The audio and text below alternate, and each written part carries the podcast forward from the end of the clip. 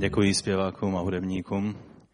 Ať vás Pán požehná. Můžeme povstat ke čtení Božího slova. Dnes budeme číst z proroka Jeremiáše z 31. kapitoly od 31. verše.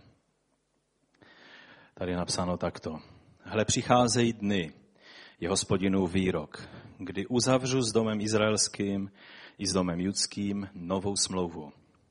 Ne jako smlouvu, kterou jsem uzavřel s jejich otci v den, kdy jsem je uchopil za ruku, abych je vyvedl z egyptské země, smlouvu, kterou porušili, ačkoliv jsem byl jejich pánem, je Hospodinův výrok. Ale toto je ta smlouva, kterou uzavřu s domem izraelským po těchto dnech, je Hospodinův výrok. Svůj zákon dám do jejich nitra a zapíšu jej na jejich srdce. Budu jejich Bohem a oni budou mým lidem. Nebudou již učit jeden druhého ani každý svého bratra slovy poznejte Hospodina, protože mě budou znát všichni, od nejmenšího do největšího, je Hospodinův výrok, protože odpustím jejich vinu a na jejich hřích již nevzpomenu. Pane, my ti děkujeme za toto nádherné a obrovské proroctví, které Jeremiáš, když mluvil, tak je mluvil ze dna toho nejhoršího, co mohlo Boží lid potkat. My ti děkujeme za to, že tak, jak si jemu dal toto slovo o obnově, o nových věcech, které učiníš, jak s domem judským, tak izraelským, ale také i s námi. Že toto slovo může znít dnes stejně radostně a povzbudivě i pro nás, každého jednoho z nás. My ti děkujeme za to. Tak otevři a osvíť toto slovo v našich srdcích. Oživ je v nás, Pane, ať se tak stane, jak je napsáno. O to tě prosíme, Otče, ve jménu Ježíše Krista. Amen. Amen. Můžete se posadit?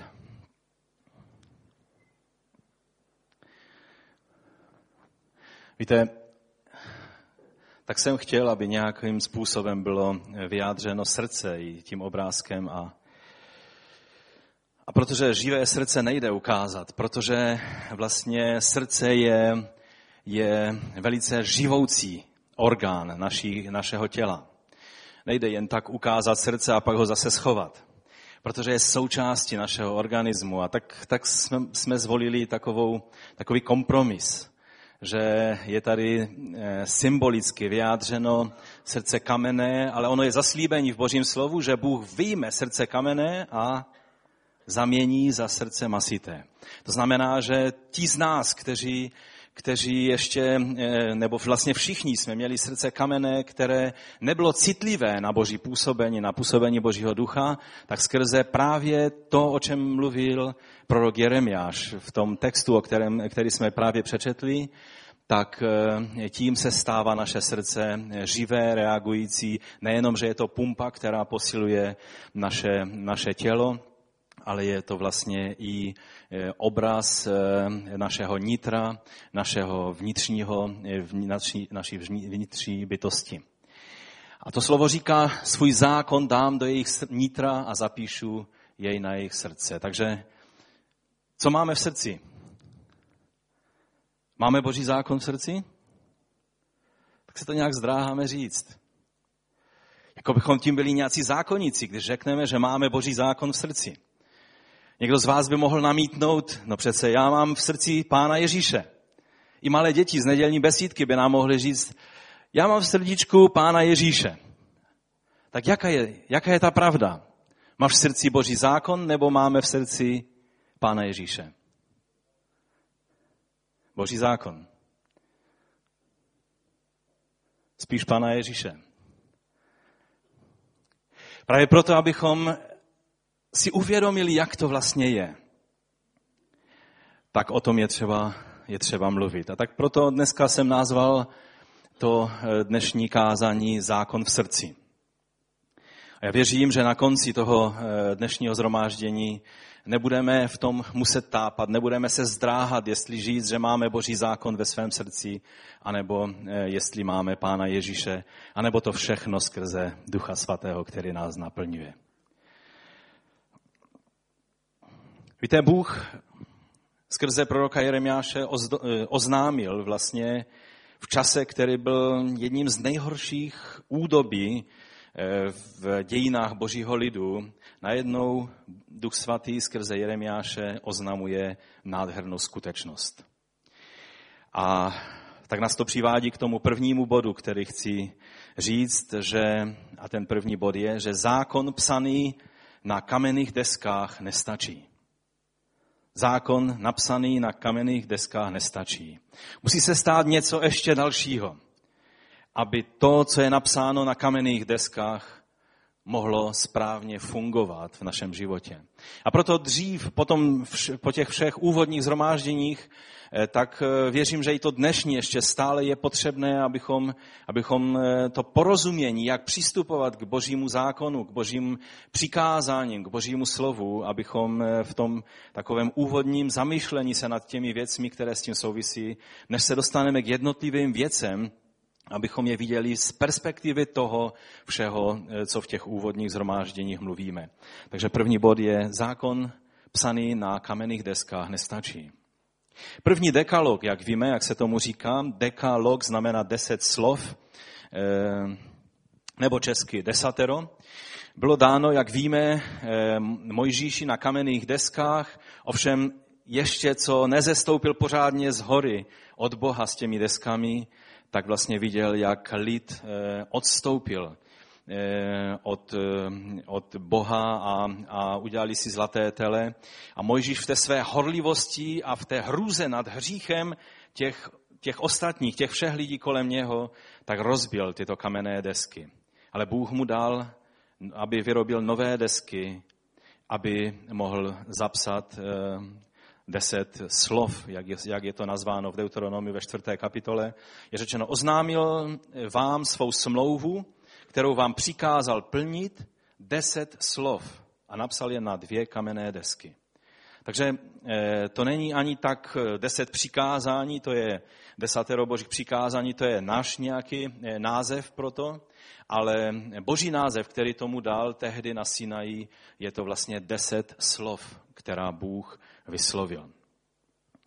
A pak je nám ukázáno, že to druhé desatero, nebo ten druhý způsob, jak bylo desatero dáno, už nebylo na kamenných deskách, ale jako součást nové smlouvy, po tom, co se člověk narodí z ducha, tak je vepsáno do srdce. Často si myslíme, že jsme jediní, kteří se k tomuto prorockému slovu hlásí, že Židé mají desatero na kamenných deskách a my ho máme v srdci a tak to máme vyřešené, ale a mnozí třeba to vyučují i takovým způsobem, že ona nová smlouva znamená úplně jiný zákon, jiná přikázání, něco jiného, že vlastně ty boží zákony, které byly dány Izraeli na Sinaji, už v té nové smlouvě neplatí, že vlastně nová smlouva, nové zákony, všechno je změněné. Myslím si, že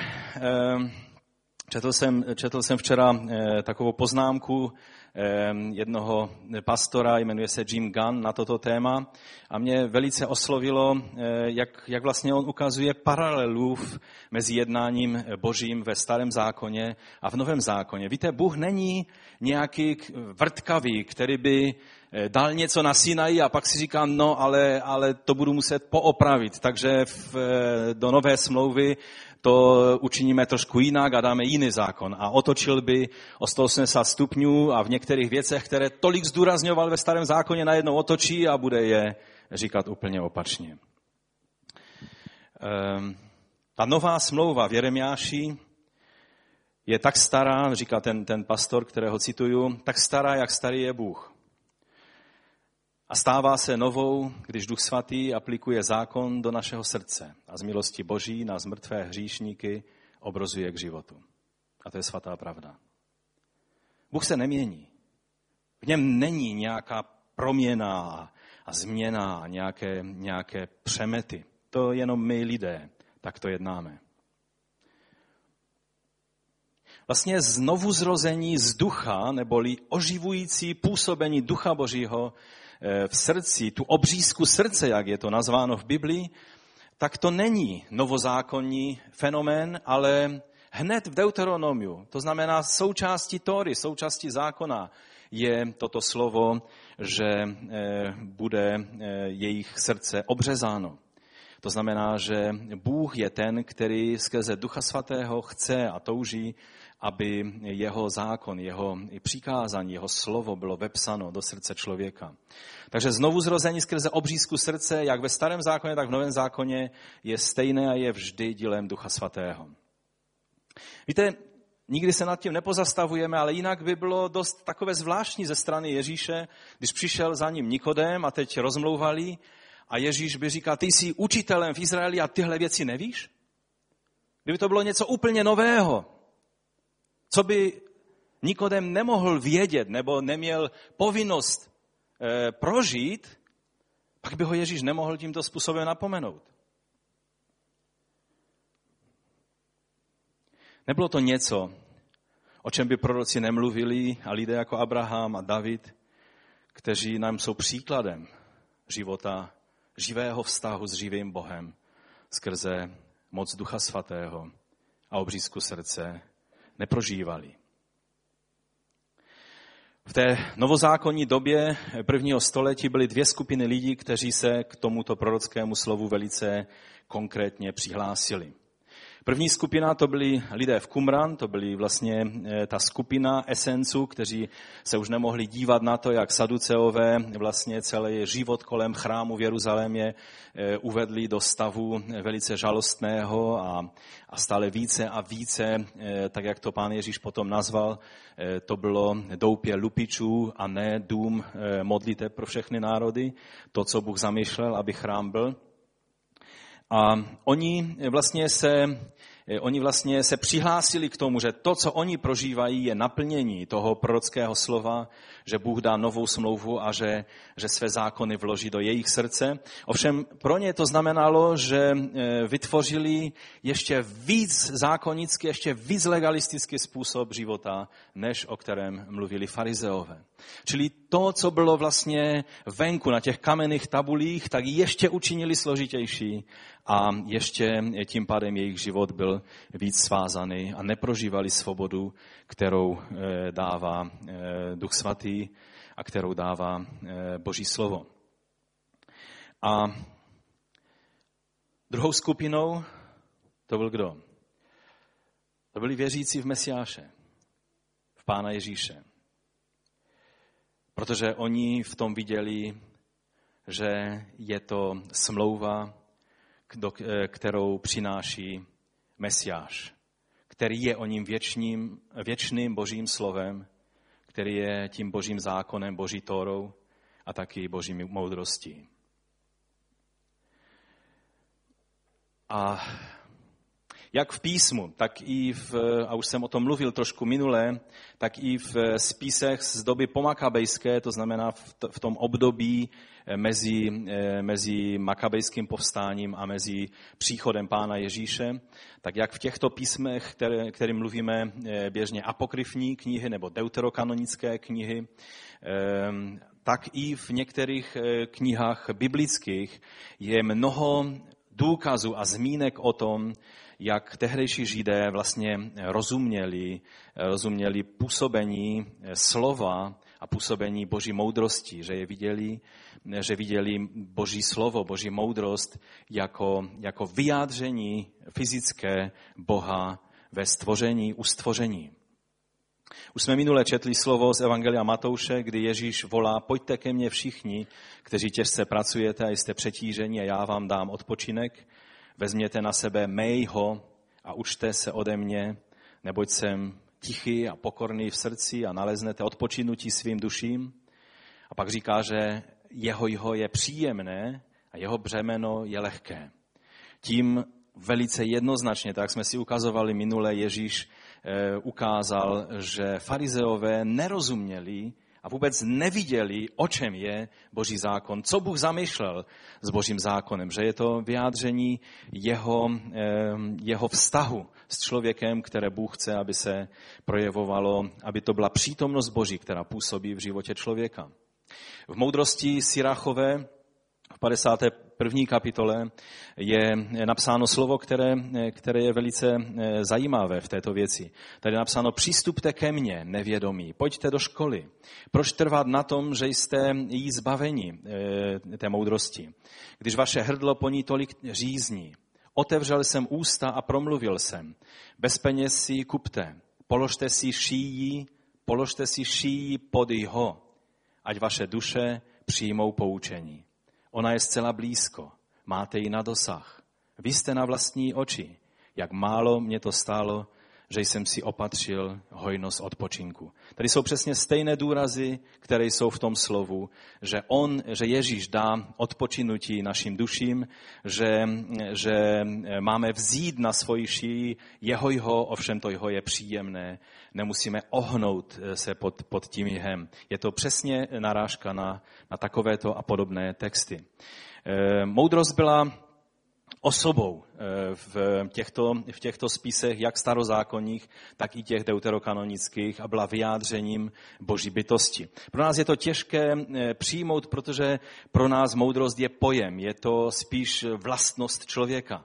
Těžko si představíme, že moudrost je osobou, že je bytostí, ale přesně tak je ukázána ve Starém zákoně i v těch dalších spisech, které obzvlášť byly čteny právě v tom období počátku novozákonní doby. Moudrost 7. kapitola, moudrost Šalamounova říká: neboť moudrost je odleskem věčného světla, neposkvrněným zrcadlem Boží činnosti, je obrazem jeho dobroty. Když se mluví o obraze, tak se mluví vlastně o fyzickém vyjádření Boha.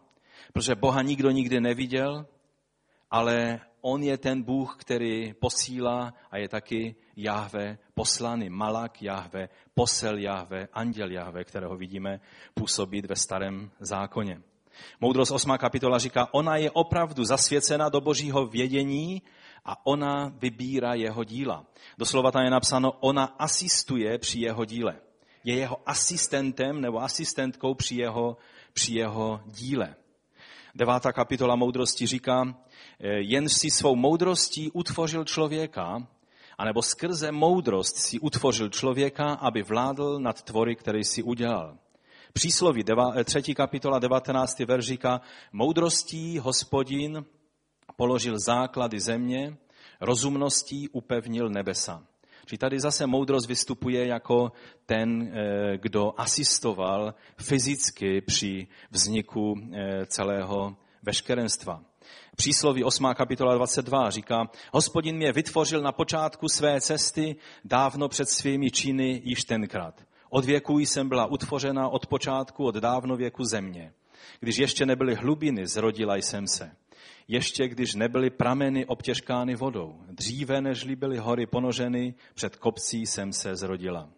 Tady si všimněte, že i když tady je použito slovo utvořena, tak je tady dvakrát použito slovo zrodila. Zrodit je přesně to, co je řečeno o synu, že on není stvořením, ale je zrozen. To znamená, že vychází z otce, je stejného druhu jako otec. A pak 29. až 30. verš 8. kapitoly říká: když postavil moři jeho hranici, aby voda nepřekračovala jeho příkaz, když vyměřoval základy země, byla jsem vedle něho jako řemeslník. Byla jsem jeho potěšením den za dnem. Radovala jsem se před ním po celou dobu. Tady to je velice jednoznačně jako bytost, která asistovala při stvoření Božím, a vlastně to je přesně důkaz toho, že když Bůh je sám, protože skutečně slyš, Izraeli, Hospodin tvůj Bůh jest jeden, tak když Bůh je sám, nikdy není sám. On nemá ani jednu negativní vlastnost, takže samota, to je negativní věc, to Bůh nezná. On nás nestvořil jenom proto, že se nudil a byl sám a potřeboval někoho, aby mu zkomplikoval život. To by taky byl dobrý důvod nás stvořit, a ostatně to dílo nám jde mnohem lépe než cokoliv jiného, Bohu komplikovat život, ale Bůh, když je sám, není sám. Víte, ono to je taková dost složitá věc, jak vlastně chápat Boha v jeho trojjedinosti.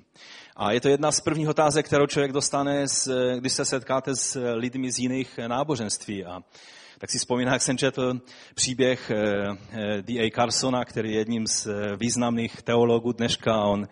On popisuje, jak jednou v jejich domě prostě přebýval jeden pakistánský muslim, protože on pracoval v Anglii a rodinu ještě měl v Pakistánu, tak neměl kde přebývat přes svátky, tak o Vánocích byl s jejich rodinou.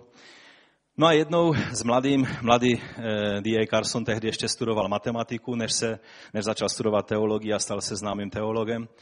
No ale už tehdy měl takový pocit, že ho má zevangelizovat a ten Pakistanec zase měl pocit, že má zevangelizovat on jeho.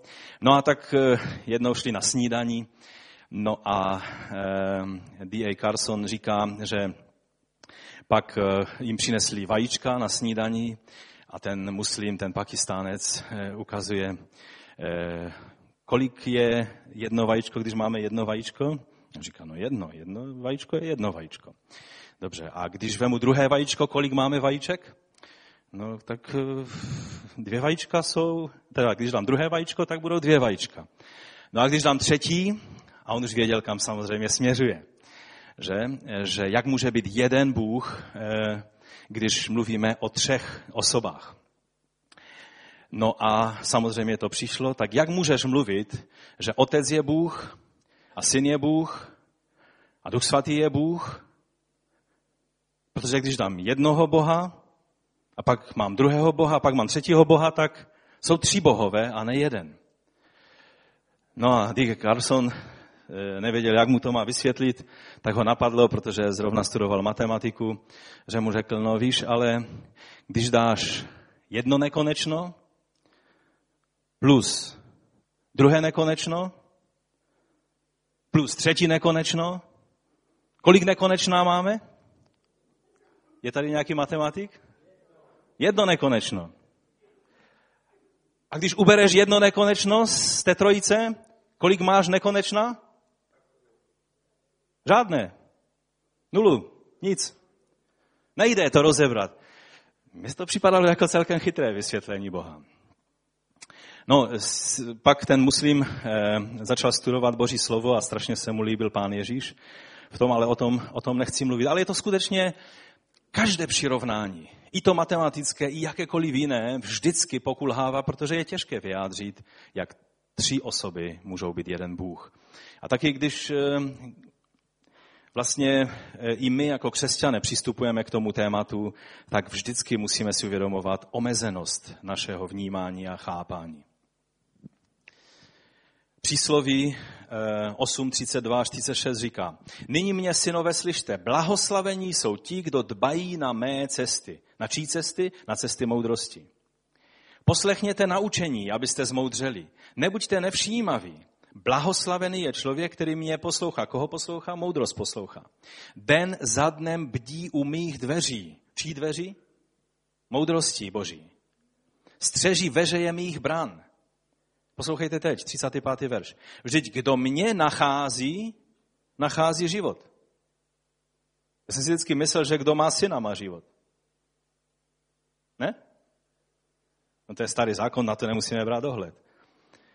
Já vám chci říct, že já věřím v Boží slovo od prvního na počátku, v první kapitole Genesis, až po poslední stránku.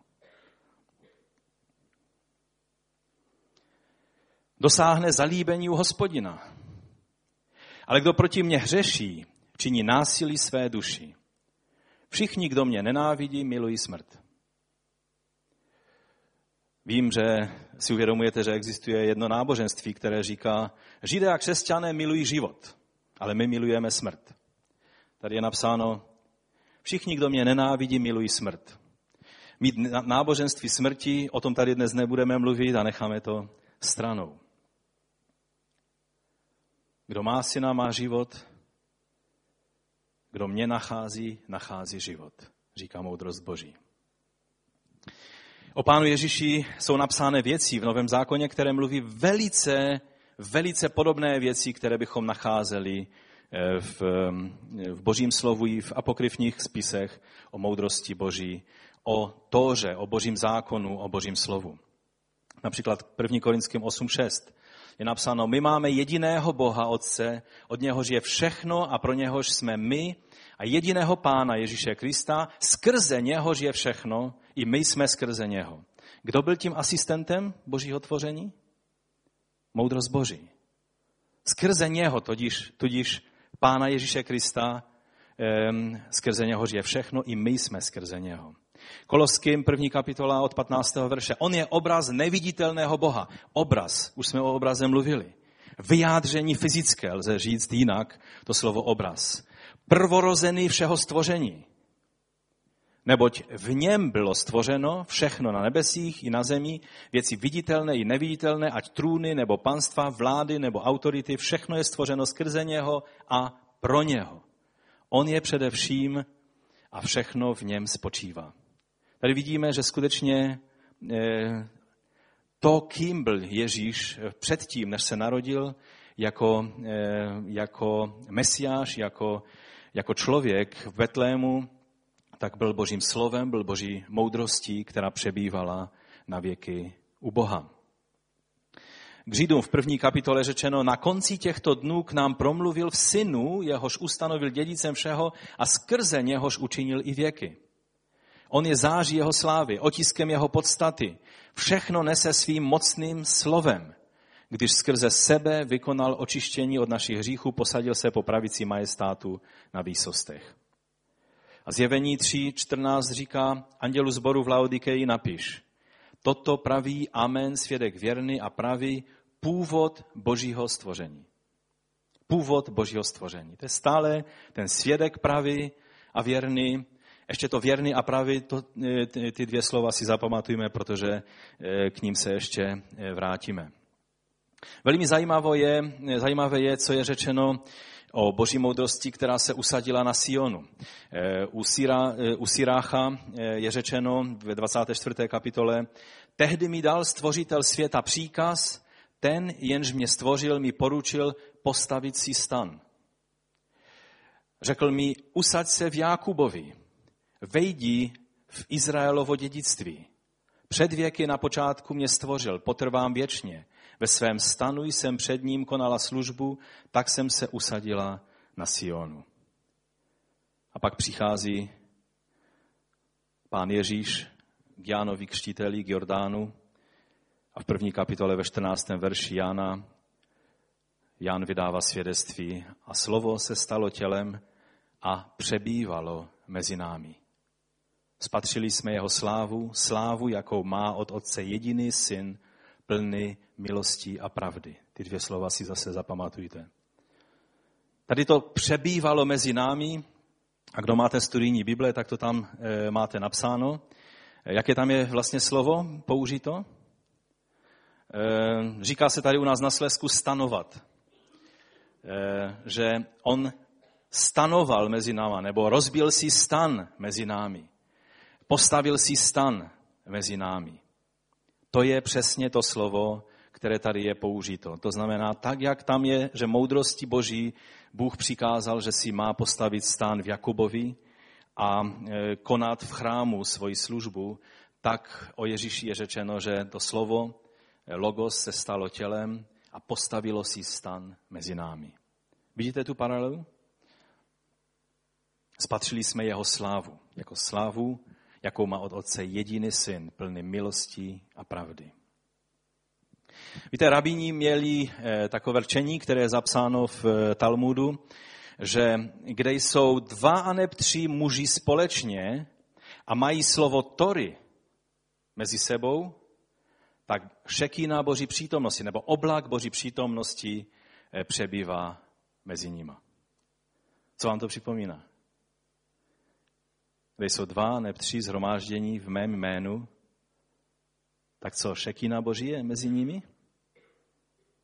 Já jsem uprostřed nich. Pán Ježíš svou přítomností. On je tou moudrostí Boží, on je slovem Božím, on je tou šekínou Boží přítomnosti. On je vším tím, s čím můžeš, co se Boha týče, přijít do kontaktu. A to nás přivádí k mému druhému bodu, a to je za druhé, Pán Ježíš je Božím slovem a pouze v jeho přítomnosti vidíme Boží zákon ve správné perspektivě. Pán Ježíš je o něm božím slovem a není možné mít správný postoj k božímu zákonu. Proto je tolik znetvoření, proto bylo v době farizeů a saduceů tolik znetvoření a falešného přístupu k boží tóře, k božímu zákonu a je dodnes. Jak mezi křesťany, tak mezi Židy, tak mezi každým, kdo experimentuje s božím slovem, protože jediný způsob, jak můžeme mít správnou perspektivu pohledu a správně přijímat nebo mít postoj k božímu zákonu, je skrze Pána Ježíše, který je božím slovem. Tam bylo napsáno v tom Jeremiáši, nebudou již učit jeden druhého, ani každý svého bratra slovy poznejte Hospodina, protože mě budou znát všichni. Tady se mluví o osobní zkušenosti. Vždycky v té době, kdy vlastně byli učitele zákona, rabíni a kněži v chrámu obětovali, vždy každý Izraelec měl své poznání Boha a svou zkušenost s Bohem zprostředkovanou skrze jiné lidi. A tady je řeč o tom, že to bude prožívat každý jeden, protože svůj zákon dám do jejich nitra a zapíšu jej na jejich srdce. A ten důvod, proč se to bude moci stát, je napsáno na konci toho 34. verše. Co tam je napsáno? Protože odpustím jejich vinu a na jejich hřích již nevzpomenu. To je skvělé, ale jak to, že najednou to Bůh mohl udělat? Proč to neudělal předtím?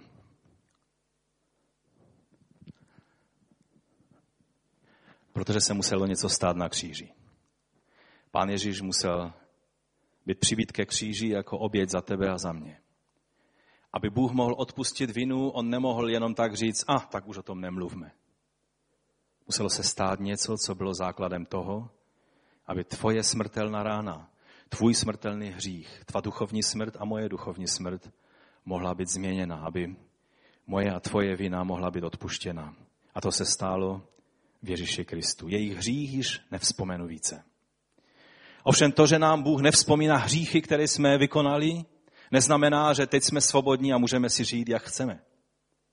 Protože hřích, který byl předtím, než se to stalo, který byl podle takzvané staré smlouvy hříchem, jak to je v Novém zákoně? Už to není hřích? Najednou Bůh otočil a už to není hřích? To, co bylo hříchem ve starém zákoně, je hříchem v Novém zákoně. To, co se hnusilo Bohu ve starém zákoně, se hnusí v Novém zákoně. Bůh není bytost, která je vrtkavá ve svých pocitech, ale je velice konzistentní a jeho zákon stojí pevně, protože na těch základech byl stvořený celý vesmír.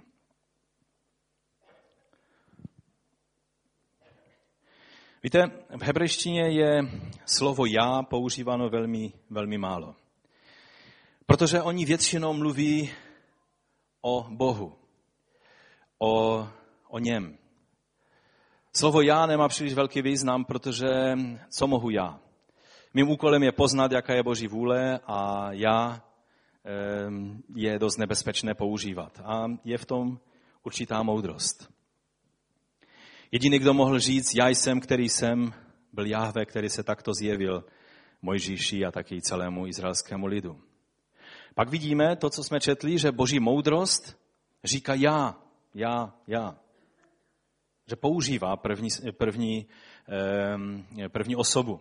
Také vidíme anděla Jahve, toho, že je Jahve, který posílá, to je otec, ale taky je Jahve poslaný, čili malak Jahve, čili posel, anděl Jahve, který mluvil s Jozuem, který mluvil s Abrahamem, který mluvil s Hagar, který se zjevoval ve starém zákoně a když mluvil, tak mluvil v které osobě?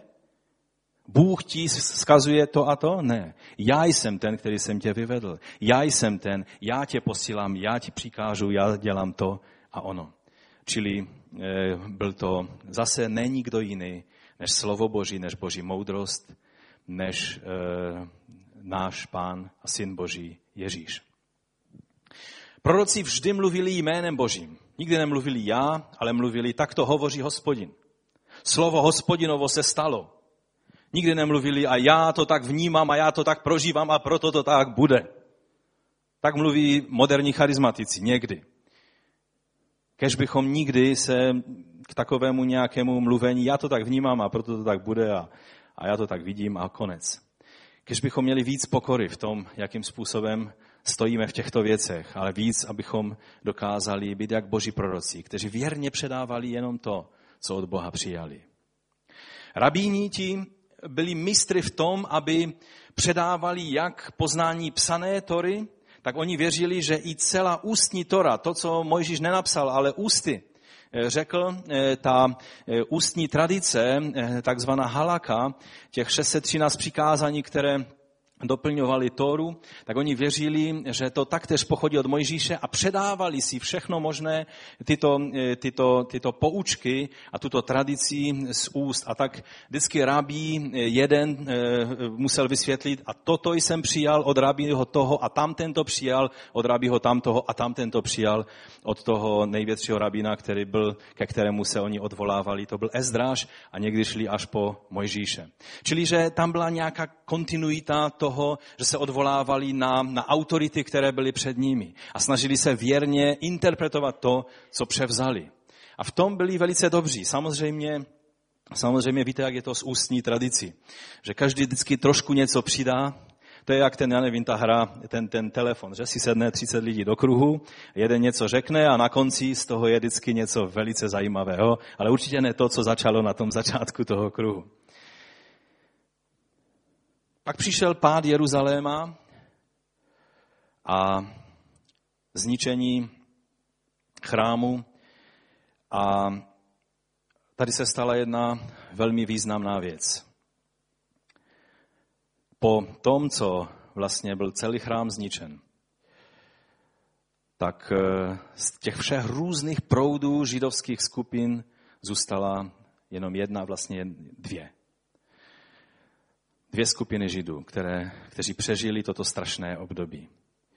Už jsem vám někdy možná vyprávěl příběh Jochanana ben Zakaj, který se nechal, když byl Jeruzalém obležen a když prostě byli decimováni jeho obyvatele strašlivým způsobem a nakonec celé město i chrám bylo zničeno, tak on se nechal vynést v rakví, protože rakví se 10 000 vynášelo z města za brány, takže on v jedné z těch rakví se nechal vynést a nechal se zanést přímo k vojevůdci Vespasiánovi, pozdějším císaři.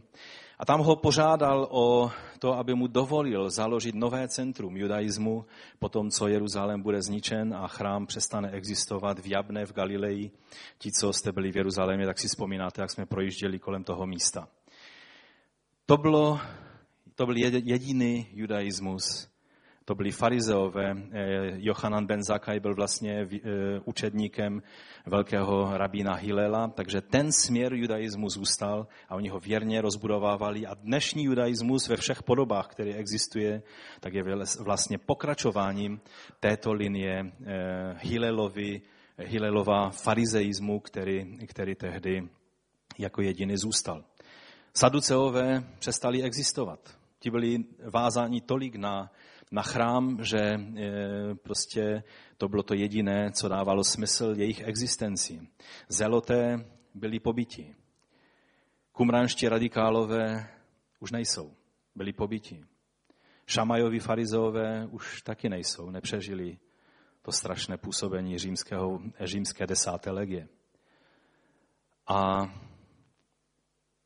tak teď ti Jochananovi rabíni, ta skupina, která se utvořila, tak viděli, že vlastně není možné pokračovat v obětech v chrámu. A museli se vypořádat s tím, že zákon jim přikazuje obětovat každý den. A ten život prostě židovský byl vázan na chrám. A najednou si museli uvědomit, že museli hledat náhradu za oběti v chrámu. A tak hledali v písmu a nacházeli slova, která mluví o milosrdenství, o modlitbách, o postech, o těch věcech, vykonávání dobrých skutků a milosrdenství, které nahrazují oběť, protože Bůh řekl, že milosrdenství chci a ne oběť. A tudíž vytvořili vlastně jakoby velice museli přemýšlet a byla to velice radikální změna pro život každého Žida a ti Židé jim museli věřit, že skutečně už není třeba aby byl obětovaný beran, anebo ty všechny oběti, které měly být, ale že vlastně to, co jim říkají, že je kontinuita jejich života v věrnosti v Bohu. Upnuli se na Tóru, to bylo to jediné, co jim zůstalo, a proto se upnuli na Tóru, na studium Tóry a celého toho ústní tradice a toho všeho. A vlastně proto v každé synagóze centrální místo. Když vejdete do synagogy, tak co zabírá centrální místo? Vždy je to schránka, ve které je svítek Tóry, že? To je to nejcennější.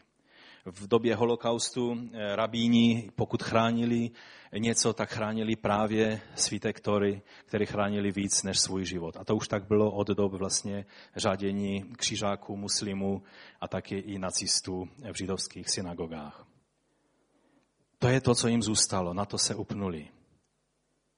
To byly svítky Tóry. Ovšem pak byla ještě jedna skupina věřících Židů, kteří odešli z Jeruzaléma, ne v rakvích, protože odešli v čase, o kterém pán Ježíš prorokoval, že bude možné odejít. Uprostřed těch bojů byla skulinka, už jsme mnohokrát o tom mluvili, tak se nebudu opakovat, kdy oni uposlechli radu pána Ježíše a utekli z města do Zajordání, vlastně do města Pely. A tam přežili to strašné řádění římské 10. legie. A to byla skupinka věřících Židů, věřících v Mesiáše, Ješů. To byli naši bratři a sestry.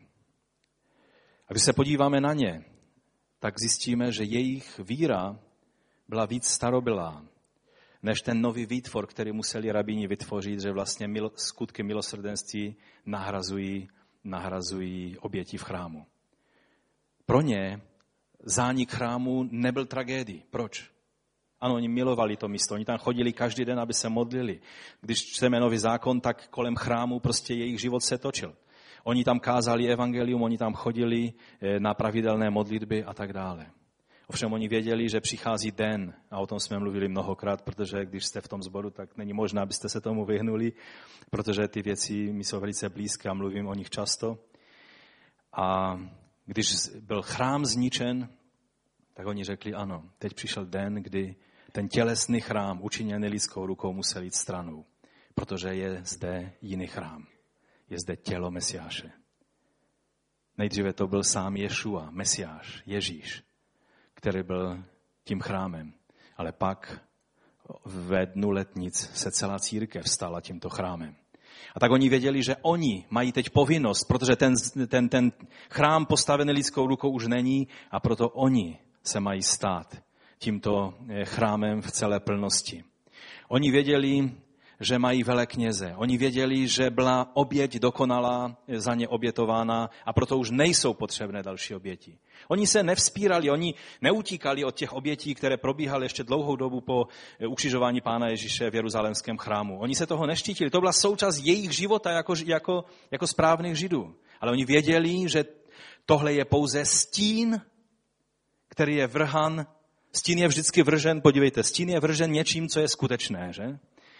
A to byl stín skutečností, a tak říká Pavel ke Koloským, skutečnost je Kristus.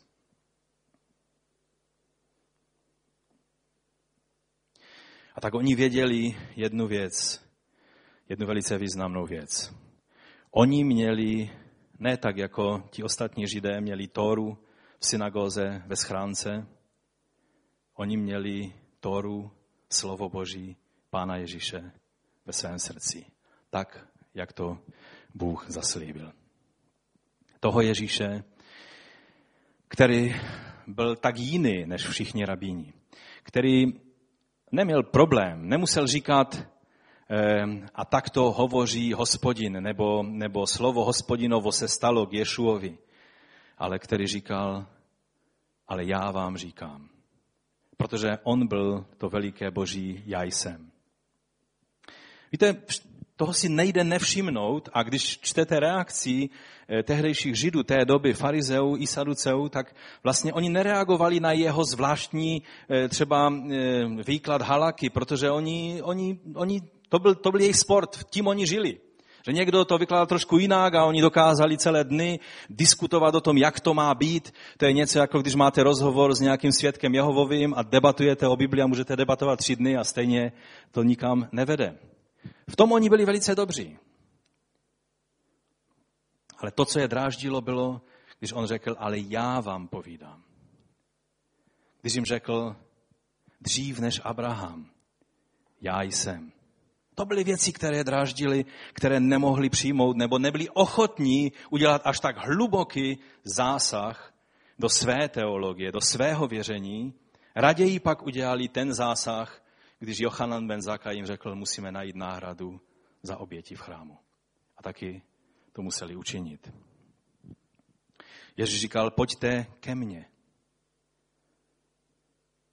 Ježíš říkal, kde jsou 2 nebo 3, neříkal, že šekina Boží bude, ale já jsem mezi nimi. On říká, já jsem cesta, pravda i život. Když je řečeno o Ježíši, že učil jinak, ne jako učení v písmu, ale jako ten, kdo má autoritu, tím není řečeno, že on byl lepší řečník nebo víc pomazaný Duchem Svatým. Někteří křesťanští kazatelé to vzali jako výzvu, že se mají dorovnat Ježíši a tak když budou víc křičet, bude to víc pomazané a možná nakonec fakt se něco bude dít. Že budou ve větší moci kázat. Já vám chci říct, že u Ježíše to nebylo v tom, že víc křičel, že víc používal nějaké retorické obraty anebo rabínské zvyky, jak mluvit. To bylo jednoduše v tom, že rabíni museli říct a rabí ten, a rabí tamten. Říkal tam tomu rabinovi a já jsem to slyšel od něho a teď vám to předávám. Ježíš říká a já vám říkám. V tom byla jeho autorita.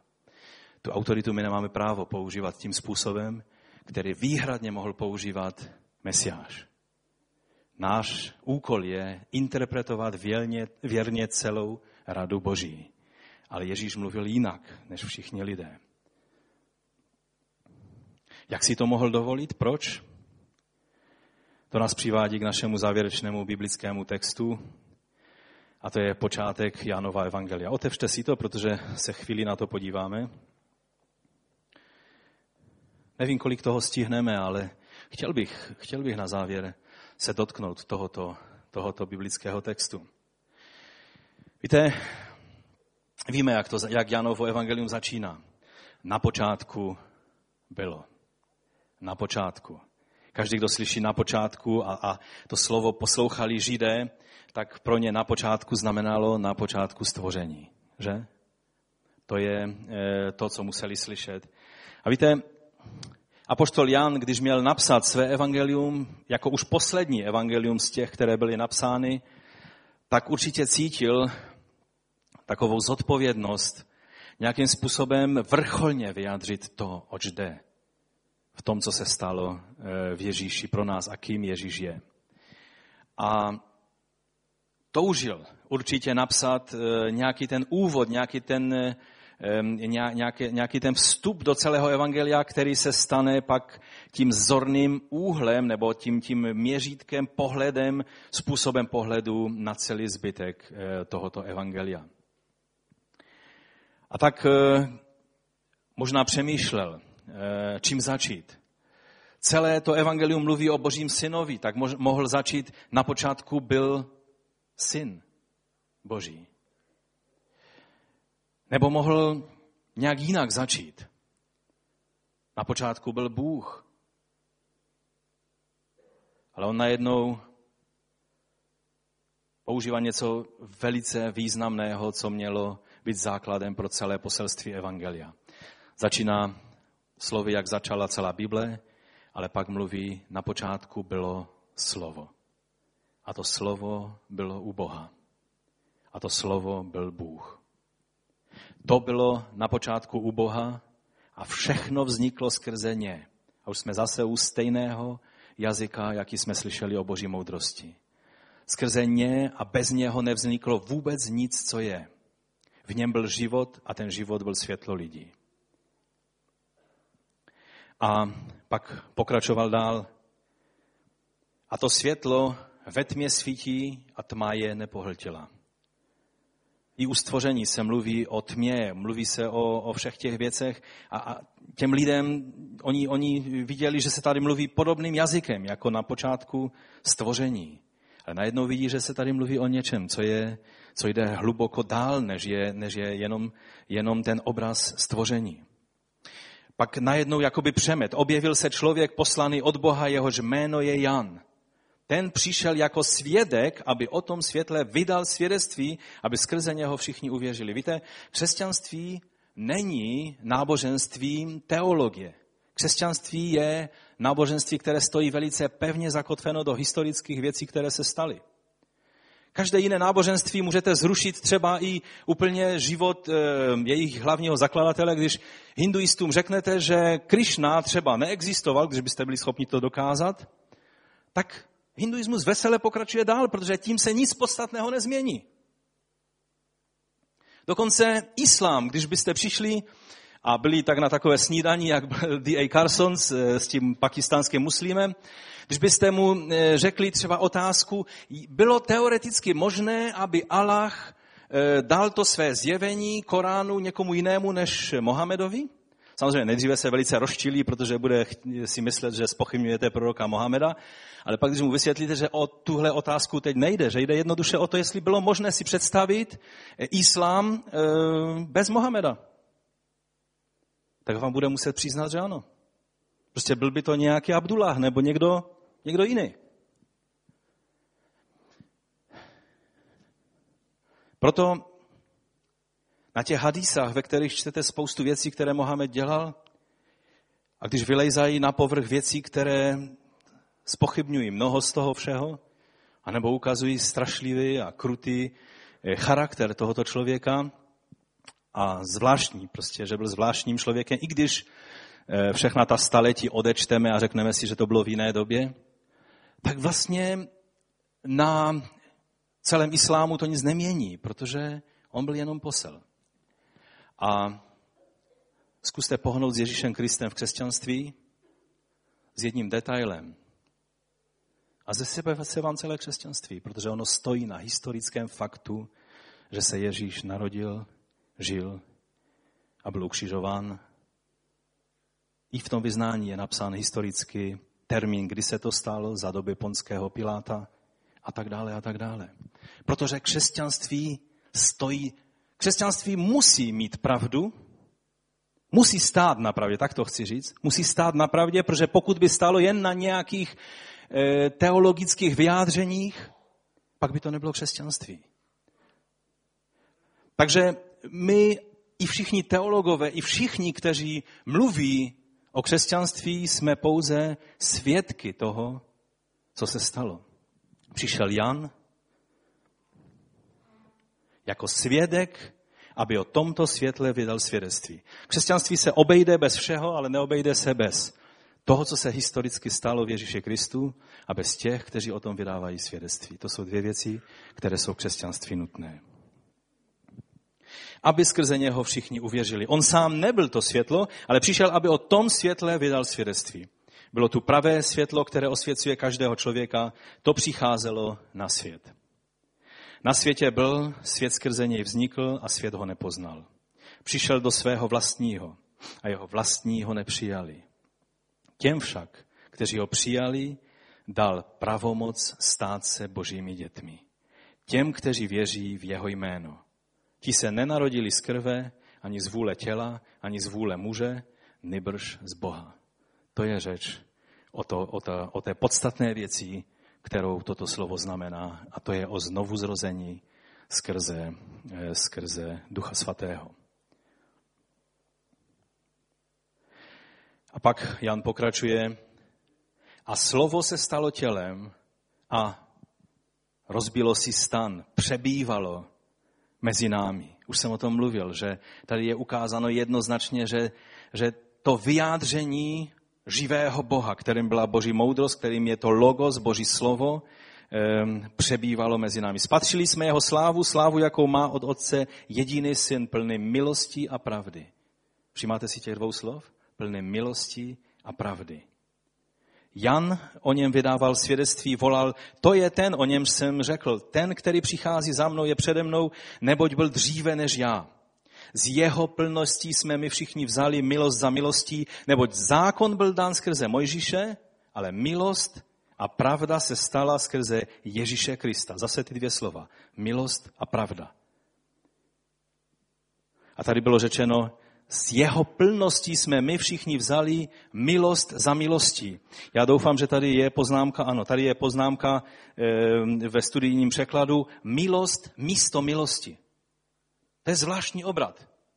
Ten obrat nám ukazuje jednu jednoduchou věc, že nesmíme šablonově říkat, starý zákon stará smlouva byla smlouva zákona a nová smlouva je smlouva milosti. Zákon a milost, starý zákon, nový zákon. Protože my jsme přijali milost, která nahradila milost. To, co Bůh učinil s lidem izraelským, byla milost. To, co Bůh učinil s Abrahamem, bylo co? Byla milost. Vše, co Bůh činí, je milost. A my jsme tu milost přijali a pak na tu milost další milost, která byla v tom slovu, v tom světle, které přišlo. Která přišla plná milosti a pravdy. Boha nikdo nikdy neviděl, jedinečný Bůh, který je v lůnu Otcově. To je zase způsob, jak popsat to, že jeden jsou tři a tři je jeden. Který byl v lůnu Otcově, ten nám o něm pověděl. Ten nám ho učinil, ozřejmil, by byl dobrý překlad. Toto je slovo, které nás přivádí. Všimněte si, že tady je napsáno, zákon byl dán skrze Mojžíše, milost za milost. Když se podíváme ještě kratičce, jestli mi dovolíte v těch pár minutách, které nám zbývají, abychom se přesunuli do té doby, kdy Mojžíš byl v té situaci, kdy rozbil ty kamenné desky a teď byl v tom rozhořčení, teď byl v tom stavu té hluboké frustrace z toho, co Izrael udělal. A pak rozmlouvá s Bohem a říká, jestliže tvá přítomnost, to je 33. kapitola 15. verš Exodus, jestliže tvá přítomnost nepůjde s námi, nevyvadí nás odsud. On si uvědomoval, ano, dáš nám svůj svatý zákon, dáš nám své svatá přikázání, ale my nejsme schopni jít, pokud ty s námi nepůjdeš, aby se stal zároveň naplněním tohoto zákona. Podle čeho se přece pozná, že jsem nalezl milost ve tvých očích, já i tvůj lid. Což padne ne podle toho, že půjdeš s námi, takže budeme odlišeni, já, tvůj lid, od všech národů, které jsou na povrchu země? Bůh chtěl učinit s Izraelem, nebo učinil s Izraelem smlouvu na Sinaji a to, co je odlišovalo, to, co je umožnilo, aby měli Boží zákon, bylo co?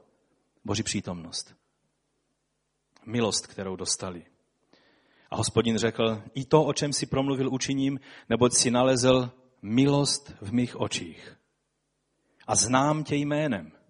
Je třeba, aby tě Bůh znal jménem. Je třeba, aby si osobně přišel k Bohu a prosil ho, aby vstoupil do tvého života, protože Bůh nemá jenom lidi, kteří jsou tak nějak křesťany, protože jejich rodiče a protože jejich babička a protože jejich kamarád a toho jejich náboženství stačí na celou rodinu. On řekl, ukaž mi svou slávu. Víte, Mojžíš, ten zákonodárce, ten, který dal Izraeli zákon, on přesně věděl, v čem je to tajemství. On věděl, že to není v tom, že budeme mít kamenné desky, které budeme číst a teď se budeme snažit, seč budeme moci naplňovat. On věděl, ukaž mi svoji slávu. On viděl, jak lid zničil nebo znesvětil ten zákon ještě dřív, než ho měl ve svých rukou na kamenných deskách. A to nebyla nová přikázání, to bylo to, podle čeho byl souzen Kain, to bylo to, podle čeho byla souzena Sodoma, to bylo to, podle čeho Bůh jednal s muži i ženami už i předtím. Teď to měli dostat na kamenných deskách, aby mohli vyučovat, aby mohli být odlišení od jiných národů, aby mohli být světlem pro jiné národy. A Mojžíš ví, že to se může stát jedině skrze Boží přítomnost. Ukaž mi svou slávu. Přijměte si toho, co odpověděl Bůh. Nechám projít kolem tebe všechnu svou dobrotu. Nechám projít kolem tebe všechnu svou dobrotu. Bůh mluví, jako by on zůstal na jednom místě a to něco, co je v jeho lůně, projde kolem Mojžíše. Bude to celá jeho dobrota. Boží moudrost a boží dobrota je to též. Kdo je tou boží dobrotou, která prošla kolem Mojžíše? Nelí ten stejný, o kterém stále mluvíme. Boží moudrost, boží logos, boží dobrota, boží přítomnost. Zavolám před tebou jméno Hospodin. O jméně jsme mluvili několik týdnů a proto se k tomu nebudu vracet. Jakoby to tím zavoláním jména se fyzicky Bůh mohl zjevit způsobem, který se jinak nezjevuje. Protože v tom jméně byl Bůh vyjádřen fyzicky před Mojžíšem. Smilují se nad kým se smilují a slitují se nad kým se slitují. To je jakoby taková prostě ta boží sláva, která procházela kolem Mojžíše, tak to se ukazovala. A pak mu říká, vytesej si desky, přijď ke mně nahoru a tak dále. A když sestupoval z hory, tak tam je napsáno, že, nebo když byl na té hoře, tak Hospodin napsáno, že sestoupil v oblaku, stál tam s ním a zavolal jméno Hospodin. Hospodin zavolal jméno Hospodin. Všimněte si toho, že tady skutečně mluvíme o bytosti, která funguje jinak než ty a já.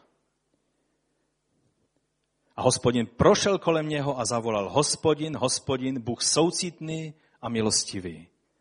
To je to chesed, to je to, co vyjadřuje boží charakter. Pomalý k hněvu, hojný v milosrdenství a věrnosti. To se dá taky přeložit plný milosti a pravdy.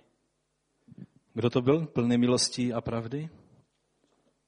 Když otočíme zpátky do Evangelia Jána. Slovo se stalo tělem, přebývalo mezi námi. Spatřili jsme jeho slávu, Mojžíš toužil vidět slávu Boží. Spatřili jsme jeho slávu, jakou má od Otce jediný syn, plný milosti a pravdy. To je to, jak se Bůh zjevoval ve Starém zákoně, to je to, jak se zjevuje i nám. A já vám chci říct, že milost a pravda, ty všechny věci jsou stále přítomny v tom slovu, kterým je Pán Ježíš. A proto, víte,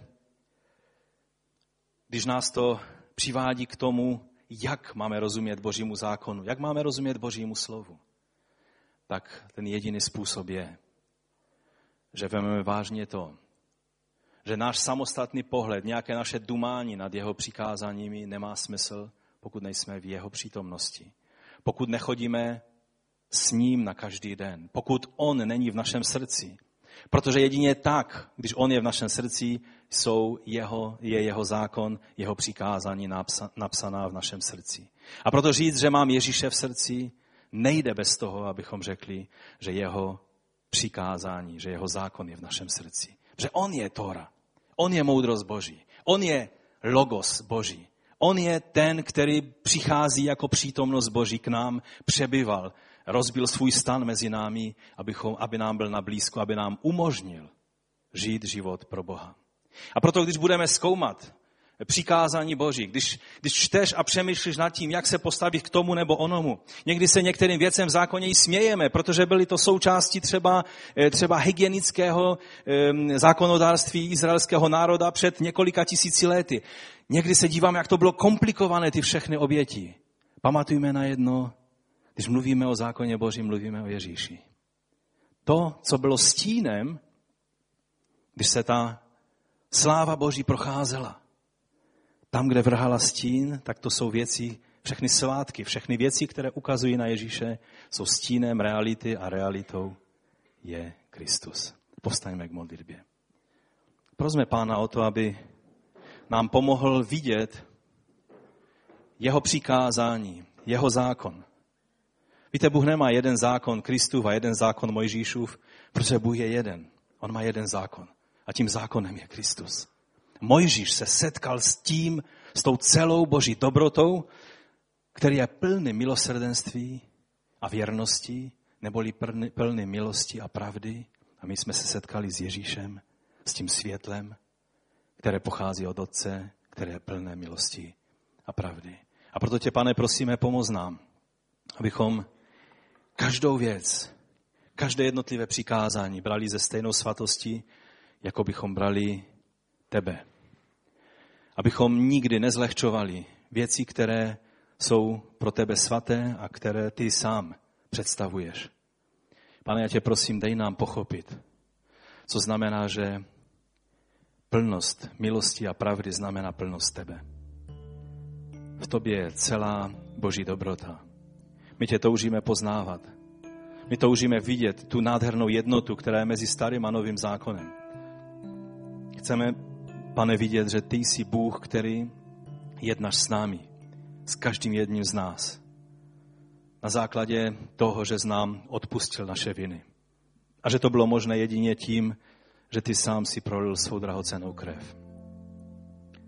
My ti za to děkujeme, Pane, že z nás učinil součástí toho tvého velkolepého chrámu, kterým je tvé tělo, tělo Mesiáše, tělo Ježíše Krista. Pane, tak cítíme vděčnost z toho, že jsme součástí tvé církve. Že z nás vštípil do toho kmene, kde je tvůj život. Já ti děkuji za to, že jsme součástí tvého lidu. Tady, zde, v 21. století.